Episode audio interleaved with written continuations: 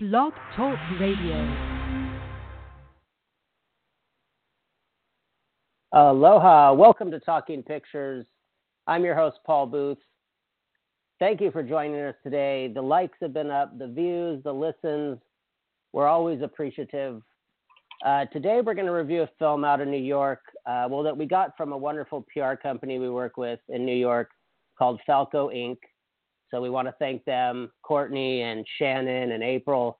Uh, this film is called The Freedom to Marry. It's a documentary. It follows, I don't want to say triangulation because that's not, it follows the path of what has gone on to get to this point for gay marriage uh, to be legal or illegal or legal, then overturned. I'm not even going to spend time talking about uh, El Presidente. What I will say is that this film started off, for those of you that don't know, the, this went back to the 70s, uh, riots and obvious, uh, was, was very much a mirror of the civil rights. Um, my friend, one of our producers, uh, was there. He, he's talked on here, uh, has no problem saying he's a gay man, but he was there in San Francisco when the riots would happen in the Castro uh, he he knew some of the people who worked with Harvey Milk. So there's a lot of things he had taught me outside of this documentary. I, I urge people to see this documentary. I know this is one of those where bigots probably won't go see it, and I don't like labels, but I have no problem calling somebody a bigot when they are. Um, this film became very personal for me, not only because I've heard these stories of my friend being a second class citizen and seeing riots break out and seeing cops beat his friends and then losing I've never really asked him, but I know it's in the hundreds of people to AIDS. And so the freedom to marry is about this civil rights attorney and his name is Evan Wolfson. And the film strings through a lot of things, but what I wanted to say about the film, I was I, I wanted to start out being personal because of course the film works it's a great documentary. It's eye opening. Uh, we we would not be talking about it on the show if it wasn't good. Uh, you wouldn't even be hearing about it from us. I really admired this, and and and what this movie did for me was say I wanted to talk about the word convictions. Uh, you know, as a review, as a film, it's brutally truthful convictions the way people did, and and one of the things I, I, had a little breakdown with this film, and it doesn't ruin the film in any ways, but I had to memorialize one of these men. Um, in the, it took till the 90s where uh, a, a, male couple and a female couple uh, sued the Supreme Court in Hawaii and won. And I was a bit young, but I had the good fortune to have these two men in my life as family friends. They would come and eat at our pizza place uh, Uncle Joe and Uncle Pat. Uncle Joe passed away in 2005. I was wondering why they didn't interview Uncle Pat, but I, I don't want to research and find out that he's passed as well.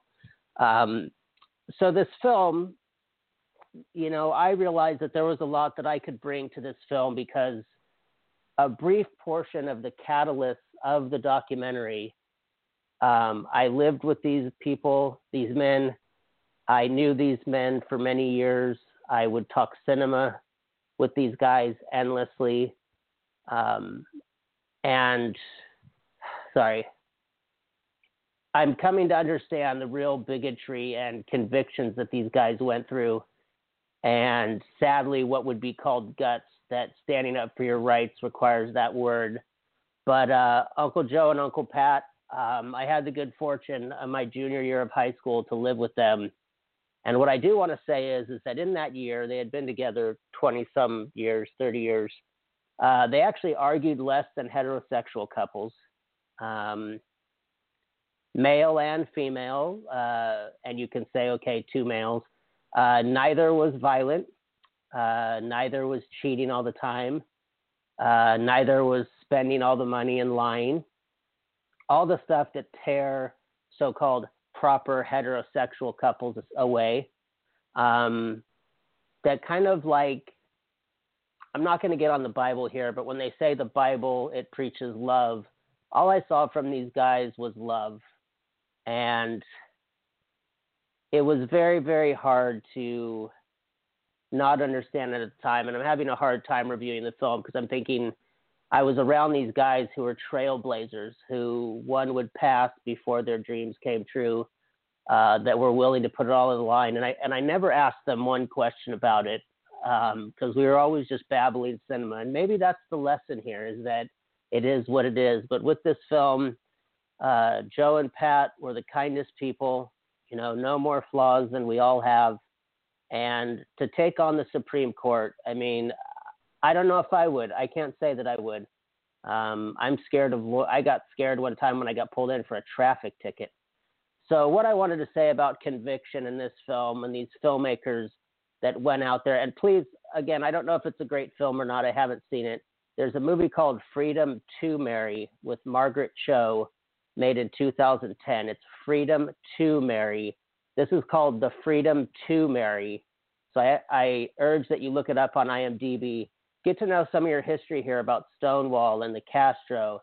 Uh, pay more attention to AIDS and just now it's a disease you can live with because this was where you got it and six months later you were gone. They, they didn't have the privilege or choice to survive.